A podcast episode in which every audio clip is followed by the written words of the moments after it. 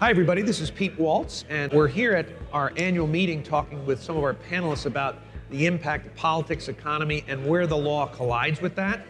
And a lot of the topic that came out of this panel had to do with immigration and the impact of what's going on in the US and how that impacts international workers that are coming into the US, as well as how that impacts corporate business in general. I'm with Melanie Keeney, who's a partner at Tueth Keeney, our Missouri member, as well as Duncan Inverarity, who is a partner in our Ireland member, also a board member for the ELA. Folks, thanks for joining me today. Pleasure. Pleasure to be here. So the panel was really insightful. I think for this podcast, what I'd like to do is really focus in on the immigration issue and what our listeners need to know about when their international workers want to come to the U.S. and what some of those requirements are. Melanie, I'd like to start with you and just kind of give us a highlight of what you were shared with the panel. Just a quick overview. So, you know, where those workers are coming from. So when we've got businesses that are consulting with us that want to come into the United States, the visas that are required, the time that it may take, depends strongly on where they're coming from. So if they're coming from Europe, and they want to just come visit, that's a pretty easy thing. They just go through what they call ESTA. If they're coming from, say, India, or somewhere in Africa, then it's a little harder. They got to go to the embassy. They've got a, new policies, new requirements with respect to even disclosing their social media handles and such, because the United States, particularly in the last couple of years, has become very protective of its borders. And I know you've heard about that in the news. So that is a, a difference. And if they're going to bring them in for temporary work, again, depending on where they're from, can be tough lots of uh, additional questions asked, thing called we, extreme vetting. Sometimes people get stuck at the embassy. Extreme vetting Yeah, sounds like a extreme scary vetting. proposition. It is, it is. And that's when you've got to give uh, sort of your employment history, travel history for 15 years back, every trip, where'd you go, uh, how long were you there, who'd you visit. And sometimes people get stuck for several weeks at embassies before they can come back Wow. into the United States. So people still establish businesses in the United States. There are visas to do that. There are L visas. H-1B visas you may have heard about in the news. They're harder to get. They're changing. The new policies of the administration, they may not have changed the law, but the way that the policies are being and regulations are being implemented have changed and made it more difficult in some circumstances in even the legal immigration world. Really? So, Duncan, lots of U.S. companies have offices in Ireland, call centers, lots of partnerships, lots of business trade between the two. But from a European perspective, what's your sense of how all this immigration issue is playing out in that region? Yeah, it's interesting listening to Mel. I mean, it would seem to me the US is a lot harder than it used to be. I would like to think Europe's going slightly the other way. Um, and as we talked in our panel, Europe's really open for business and is far more uh, engaging and welcoming for business visas than it seems like the US. So it's not as difficult. I'm not saying it's simple, but it's not as difficult to come in, and we treat all people pretty much the same, particularly in Ireland, wherever you come from, provided you're coming from outside the EU. So it's easier to bring your spouse in the event that you want to, so the spouse can work. So it's all encouraging people to come to Europe. Of course, with the Brexit issue that's going on at the moment, still yet to be determined what that in fact is going to mean. It's going to be a big issue for immigration, particularly from the UK to Europe. So in Ireland, we have a common travel area between the UK and Ireland, which precedes the EU. That's not affected by Brexit, so you can move freely between the two, and that's not going to change.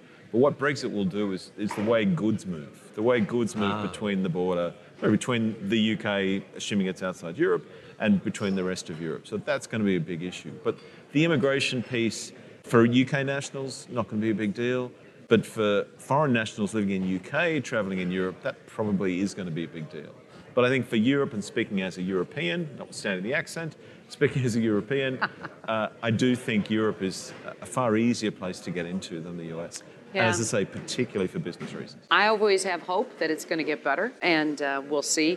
But uh, the spouse issue is interesting that you raised that because, uh, you know, in a global economy and with oftentimes two breadwinners in a family, bringing a spouse over, that can make or break if that spouse wants to work, make or break whether the, that person's coming. And in the United States, those people on L's, those intercompany transferees, their spouses can work. But those H 1B workers, a lot of times those very highly skilled tech workers, they can only work in certain circumstances.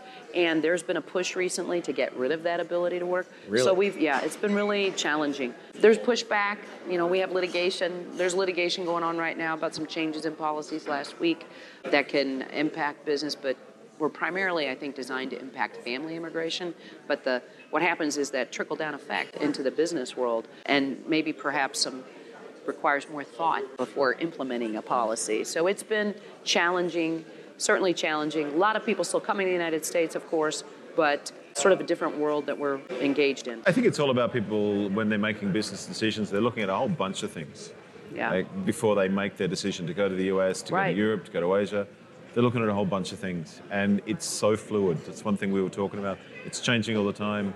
You asked us six months ago, I think the responses would have been different to what Right. we're saying now. Right. Even last week. Well, and You know, people get fear. You know, so much. the climate of our companies afraid to come, or maybe not the companies, but the companies are people, right? Because companies are people.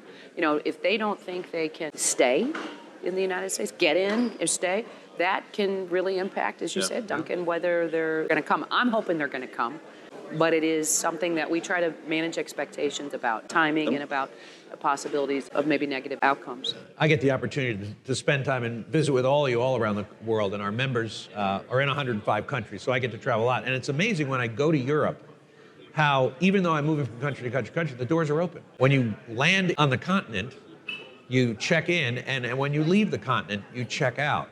So it's like us driving around in the United States, where I live in Philadelphia. If I'm going to Arizona, I have nothing stopping me, and the same thing happens in Europe. If some of the immigration issues that are happening in the US continue to be challenges, and the Brexit thing happens, do you think that that free flow within the European continent will change? Will go back to the way it used to be, where every time you left a country, you had to flow through things, or do you think No. this it'll stay fluid? Europe will not change. Europe will not change. The UK is leaving Europe, but Europe will not change, if you understand the distinction. So, UK have chosen to leave, and there will be consequences for everybody because they've chosen to leave. But Europe, as a closed economy, will not change. There's no plans to change the immigration rules between Europe and the rest of the world. I mean, really, I don't think we treat the Americans differently from the Japanese who make application or the Indians who make application because it's about being business friendly and trying to get, if you can establish that you are a legitimate business, you have a legitimate reason to bring people into the country, they will be allowed to come. So there's And I would the, say that- the hurdles and the obstacles that you seem to have in I would say the one thing is it is important to make sure that people coming into the United States or any part of the world are honest, are providing information that's required and such. I think that the balance is tipped too far in some circumstances where people who are very legitimate and companies are very legitimate have difficulties.